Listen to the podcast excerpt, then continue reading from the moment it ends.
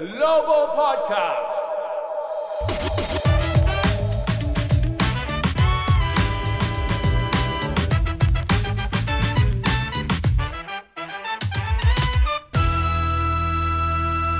Hello everyone! ウィザーズグローバルポッドキャストへようこそザック・イクマですウィザーズ昨日はオールスターブレイク前最後のゲームブルックリンで見事なビクトリーでした八村選手は自身のシーズンハイそしてチーム最多の20得点を挙げましたが第4クォーターに13得点フィールドゴールが7分の6とハマってましたよね、まあ、そして何よりも競った展開勝った試合で八村選手が第4クォーターに出っ放しだったことアンセルドジュニアヘッドコーチもそのラインナップが好調だったので塁を外したくなかったとそしてチームメートコーチ陣の信頼を得たと試合後述べていましたけど、まあ、そういう意味でも昨日の試合は今シーズンの八村選手にとって非常に大きなステップブレイクスルーだったのではないでしょうか。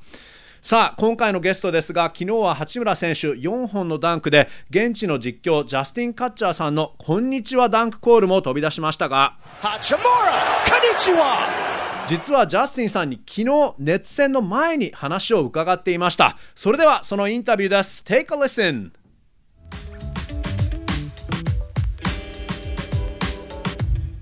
Hey, Justin. Konnichiwa. Konnichiwa. It's good to hear the uh, original Konnichiwa. You know, you're the original Konnichiwa guy, right? So I, I, appreciate that. Um, all right. So thanks for uh, actually catching up with us on such short notice. But um, so last time we caught up with you, actually, it was in the preseason. Uh, now, as we enter the All Star break, um, I wanted to actually ask about uh, the big trade uh, that happened last week at the trade deadline. Um, so, what do you think of the uh, Kristaps Porzingis trade, the acquisition?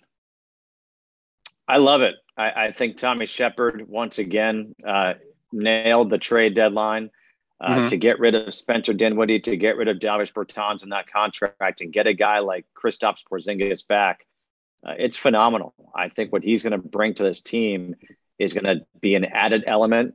I think he's mm-hmm. going to help the defense at seven foot three. I know he's not shooting the ball great this year from the perimeter, but he can still get you points, rebounds, block shots.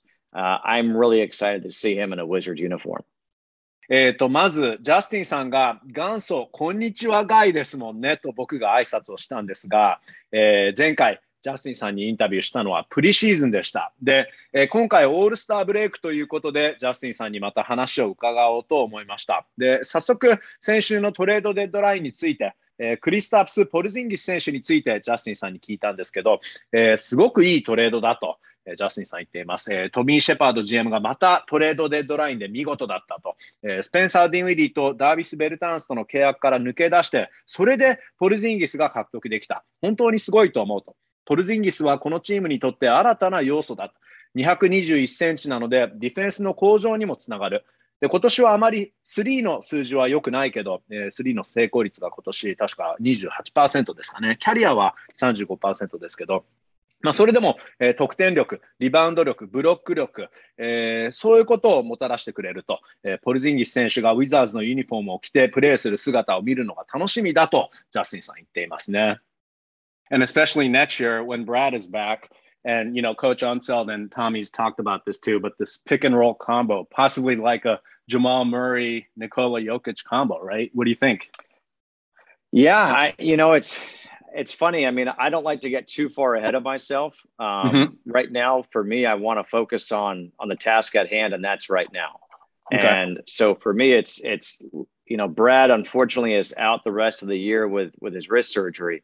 So how does this team work with Porzingis right now? And and I look at that front line potentially of Kuzma at the three, Porzingis at the four, and Gaffer okay. at the five and I'm like, that's awesome. And then on the mm-hmm. bench, the front line is Denny, Rui, and Thomas Bryant. And you've got yourself six deep, and that's a really good front line. Okay. So you see him more as a four than a five. I do. Uh, you know, mm-hmm. I've watched I've watched Kristaps Porzingis since his rookie year in the league, and just the way that he plays, I think he's I think he would be better fit with this team as a four He's mm-hmm. a stretch four. I mean, you could play yeah. him at the five if you want, but but I see him more being a four than a five. しかも来シーズン、ビール選手とコンビを組んで、アンセルドコーチもシェパード GM も、 えー、ビール・ポルジンギスはジャマール・マレー、ニコラ・ヨキッチコンビみたいなコンビになれるかもしれないとコメントしていますが、まあ、それについてはジャスティンさん曰く、まあ、それは良しとしても、僕はそんなに先を見すぎたくないと言っています。えー、その前に、このシーズンのことが大事だと思う。えー、ブラッドは当然、手首の手術でシーズンの残り試合欠場するので、えー、まずポルジンギスがブラッドなしで、え今シーズンチームにどういうインパクトをもたらすかが僕は注目だと思っている。で、えなので、チームのフロントライン、えフォワード陣の構成を今見ると、え3番クーズマ、4番ポルジンギス、5番ギャフォードが理想ではないのかと思っているとジャスティンさん言っていて、えー、まあ、そうなるとかなり優秀なフロントラインだと言うんですけど、そしてセカンドユニットに3番デニ、4番ルイ、そして5番ブライアント、えー、その6人の2つのユニットはかなりいいフロントラインだと思うとジャスティンさん言っていますね。まあ、つまり、ジャスティンさんからすると、キスパート選手や KCP 選手は2番扱いなんですね。えー、まあ、つまり、ジャスティンさん的には、ポルジンギス選手は5番ではなく、4番として見ているのですねと聞くと、ジャスティンさんはそうだと、えー、僕はポルジンギスをルーキーイヤーから見ているけど、彼のプレースタイルを見ると、このチームには4番としての方が適しているのではないかと思うと。彼はストレッチ4だ。え当然5番もできるけど、でも5番より4番の方が向いていると思うとジャスティンさん言っています。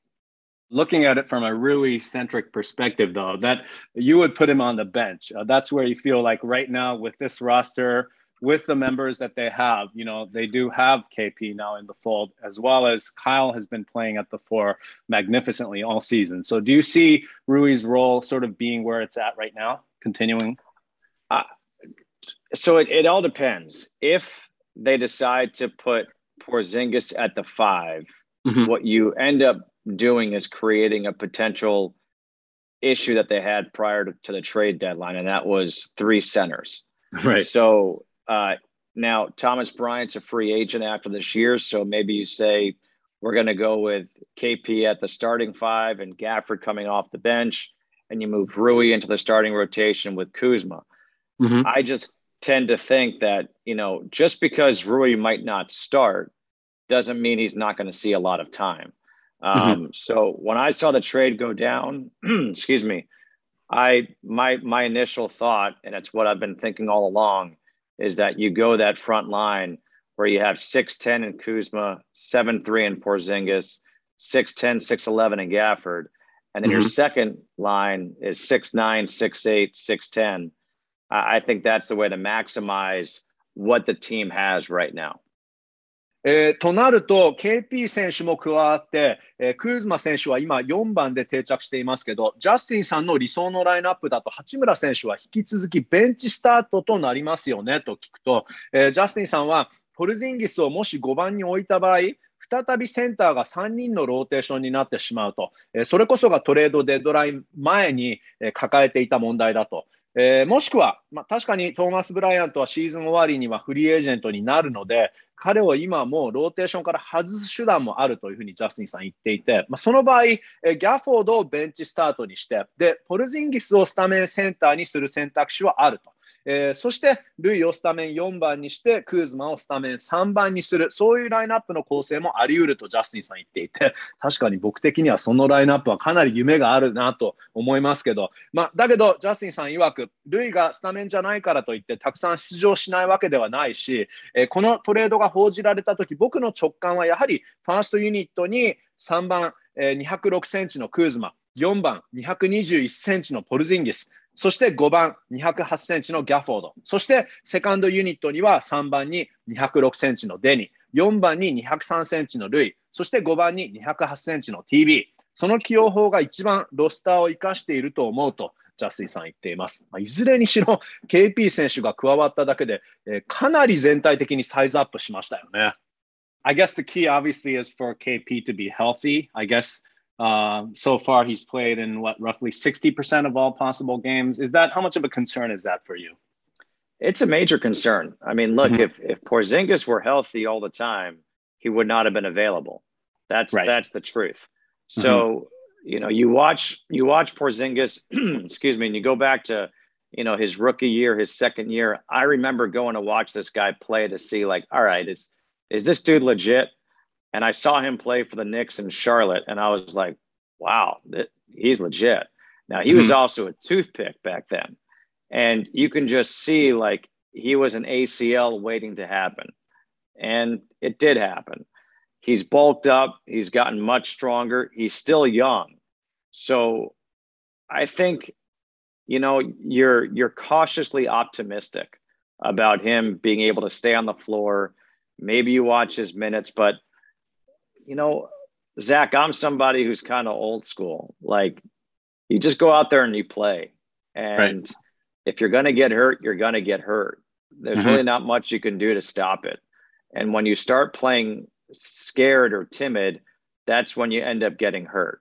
So I would right. just say, forget about all that. Go out, play play your game, go all out as you can because you never do know when it will be taken away from you.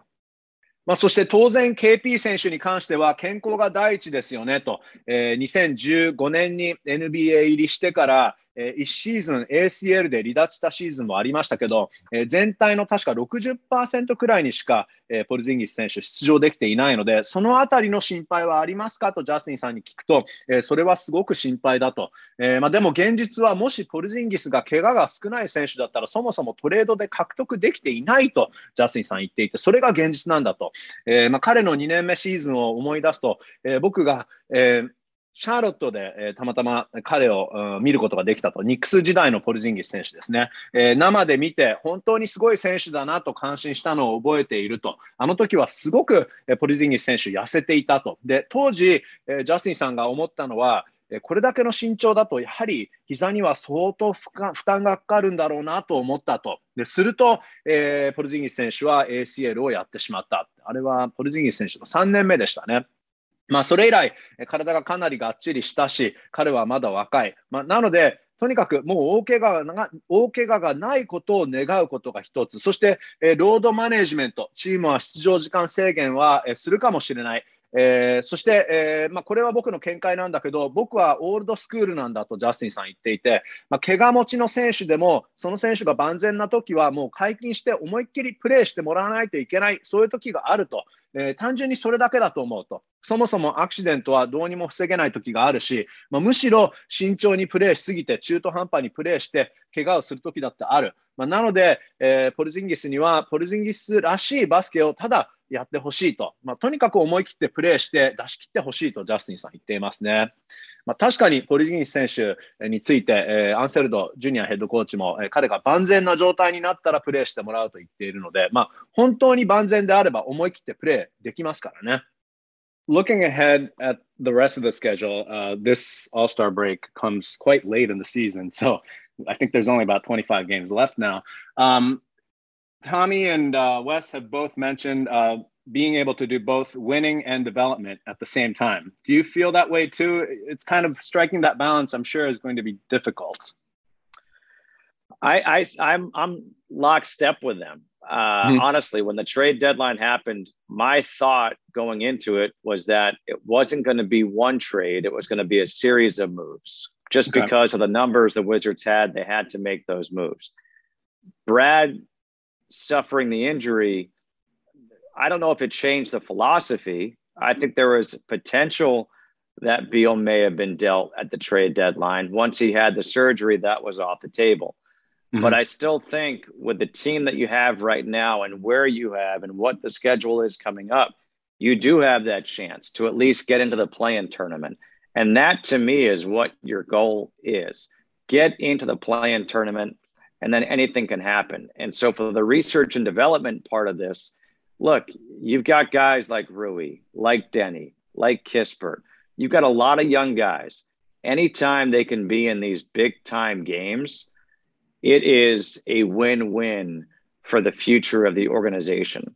Mm-hmm. And if you can all of a sudden prove to yourself that we can win without Brad, now what does it say if you have Brad in a mix? It just means you're that much better. Um, so I, I, do think this team is going forward, trying to trying to really make a run to the playoffs.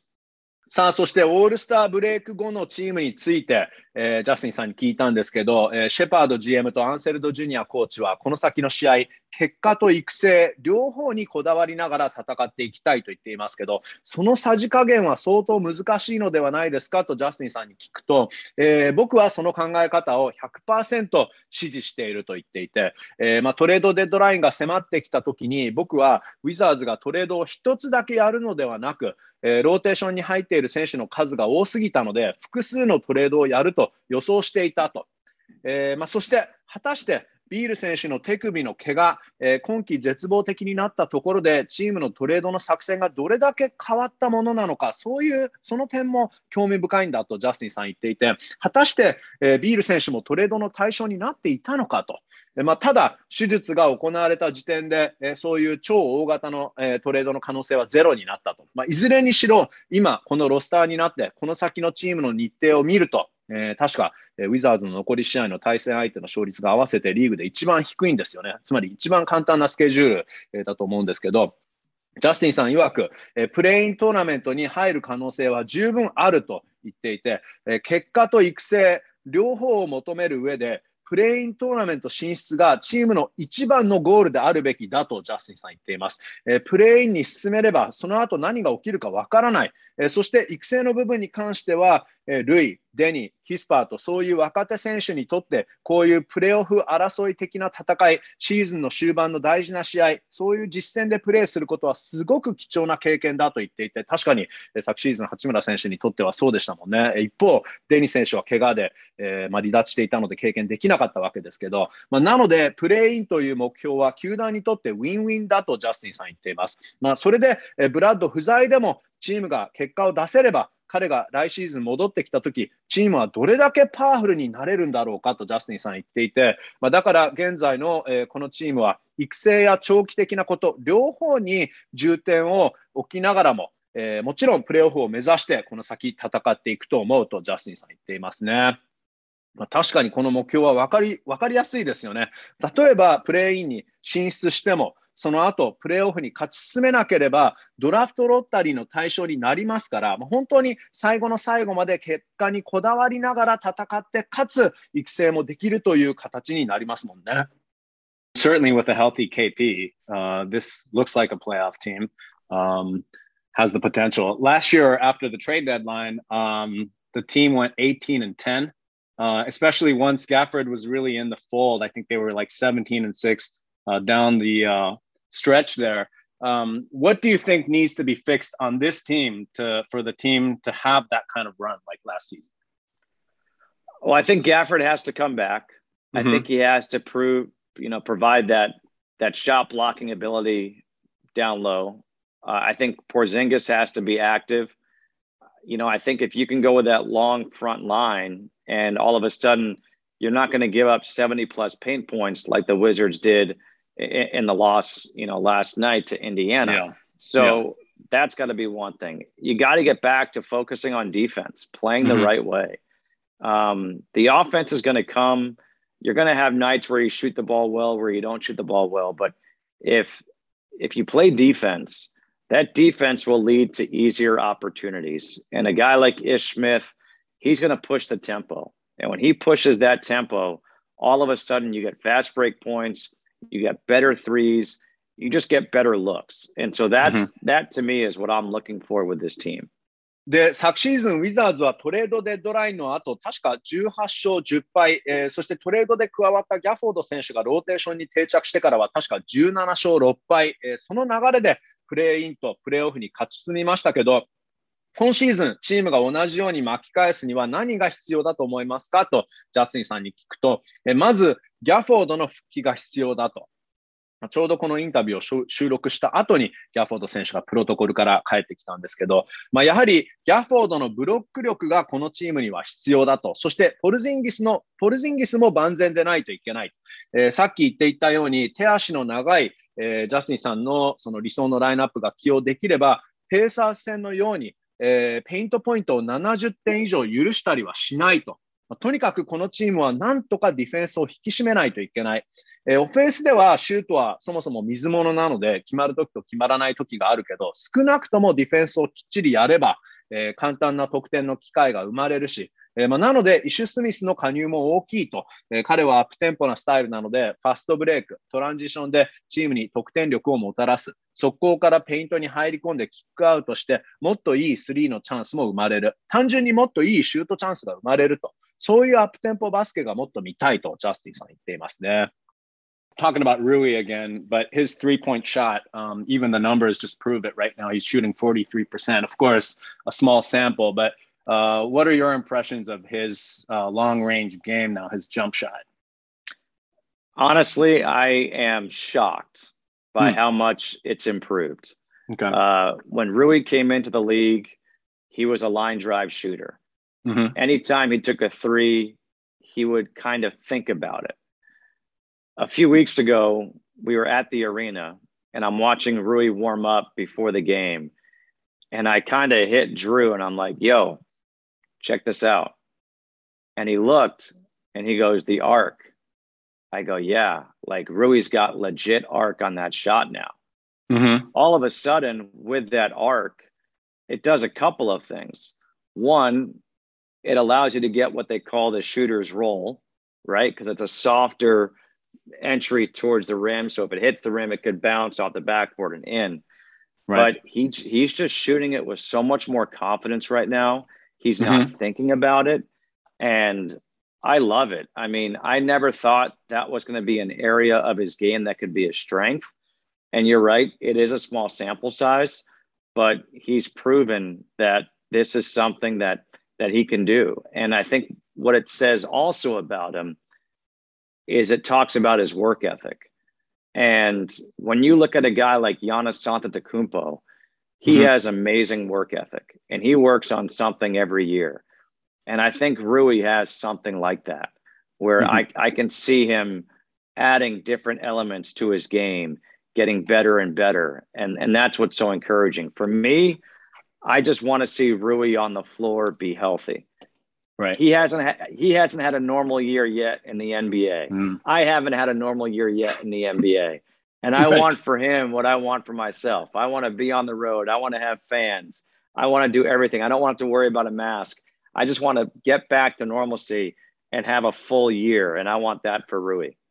えー、そして、ルイ選手のスリーポイントについてなんですが、えー、熱戦では2の2だったので、これでシーズン成功率が46%まで上がりました。すごいですよね。えーま、ジャスティンさんの印象について聞いたんですけど、えー、正直僕は彼のレベルアップぶりにびっくりしていると。えー、ルイが NBA に入った時はシュートがもっとライナー性だった。えー、スリーを打つ時も少し躊躇していた。だけど、数週間前にアリーナで試合前に、ルイの、えー、試合前のウォームアップを見ているときに、えー、ドリューに、解説の、えー、ドリュー・グッデンさんのことですね、ドリューに見てごらんと言ったんだ。え、するとドリューが、そうそう、アークでしょと。ガチのアークがついたよねと2人で監視していたんだとジャスティンさん言っていて、で、このアークがなぜ大事かというと、まずシューターズロールになりやすくなると。ソフトなシュートタッチだから、リムに当たってもバックボードにバンクして入ることもあるし、とにかく彼は今、自信を持ってシュートを打っている。考えすぎずに打っている。僕は、えー、3が彼の長所になるとは思っていなかったと。えーまあ、そしてまだもちろん指導数は少ないけど、えー、そしてサンプルは小さいけど、えー、しっかりと決められることを今証明していると言っています。そしてもう一つ大きなポイントは、3の向上は彼の努力の証だということだとジャスティさん言っていて、まあ、例えばヤニス選手はものすごく向上心が強くて、誰よりも努力する選手というね、そういうふうな評判ですけど、ルイも同じような向上心があると思う。まあ、なので、3以外でもどんどんオフェンスの引き出しを増やしていけるのではないかと思うと。それも楽しみだし、まあ、だけど僕としては一番大事だと思っていることは、ルイが健康であること。彼はまだ NBA で普通のシーズンを経験できていないと。確かにずっとコロナ禍のようなもんですよね。1年目の終わりの方からね。まあ、僕もだとジャスティンさん言っていて、まあ、全てのコロナ関連の規制がなくなった状態に早くなってほしいと。チームとまた普通に帯同したいし、もうマスクの心配とかがない日々が早く来てほしいとジャスティンさん言っていますけど、まあ、自分が早く普通の日々が戻ることを望むように、ルイにとっても早く普通の NBA シーズンが送れるようになってほしいとジャスティンさん言っています。His athleticism was on full display on that uh, reverse baseline jam. um, his first home game back uh, this season. Mm-hmm. That was awesome. Um, the arc on the three point shot, as you mentioned, for sure, that gives you, I guess, an, an indication that it's something that he could probably sustain. Maybe not at 43%, but even with a regression to the mean, is this something like where you can expect him to you know, going forward, be like a 30, you know, five plus percent, 37 plus percent kind of guy going forward, a stretch four, like a three as the team envisions him to be? Yeah, I believe so. I mean, look, ever since he's come into the league, the the player comp that everyone has talked about is Kawhi Leonard. Mm-hmm. And Kawhi Leonard improved his jump shot tremendously. Uh, he's become a, a very, you know, good outside shooter. But what this does is I don't need Rui taking 10 threes a game. Okay. But if he's taking three a game, four a game, and he makes a few of those, all of a sudden now the defense has to respect it. They have to run out, close out. What happens when they close out? He puts the ball on the floor, either gets to the hoop where he's a good free throw shooter, or he finds a teammate for something. And that's that's why it's so important for him because it opens up so many different areas of the game for not just him, but for the team. えー、ちなみに八村選手のスリーについて、えー、当然まだサンプルが少ないわけですけど、まあ、それでも、えー、今後は37%くらい以上を維持できる選手、え、それでストレッチ4的存在、もしくは3番で定着できる選手にもなれると思いますかと聞くと、え、できると思うと。彼はリーグ入りした時から似たタイプの選手、理想像としては、カワイ・レナードと比較されていた。で、レナードも、え、ジャンプショットをレベルアップすることができた。ジャンプシュートを磨き上げた。えーまあ、それでも、ルイには1試合に10本スリーを打ってほしいとは僕は思っていないとジャスティンさん言っていて、1試合に3、4本打って数本決めれば、それだけでも相手ディフェンスは外を警戒し始めると。相手はその分、もっと積極的にクローズアウトしてくる。そして、ルイはそれを見てリムアタックができる。えー、そこで得点するか、ファールされるか、もしくはキックアウトできる。まあ、とにかくオフェンスの選択肢が完全に広がると。だから彼のスリーの向上は大きいと。しかも彼自身だけでなく、チームにとってオフェンスが広がると、ジャスティンさん言ってますよね。いや、もう本当まさにそうですよね。昨日の、えー、熱戦の第4クォーターがそれでしたからね。Really looking forward to, you know, the last 25 games uh, of his season um, and hopefully more after that playing tournament playoffs. Uh, so now uh, going into the All Star break, um, you're going to get a chance to get away, right? Where are you going? I am. Uh, I'm headed to uh, to Mexico with my girlfriend. Nice. Where exactly in Mexico, if I may ask? Oh, I, I can't give away that information. okay. You're, yeah, you are, a, you know, DMB celebrity, a national celebrity. so I know you can't just give away. I'm going to have to get in touch with your agents about that. Uh, all right. Perfect. Well, um, thank you so much uh, on short notice and uh, hope to see you. Uh, have a great game tonight and then see you at the arena soon. Awesome. Thanks, Zach.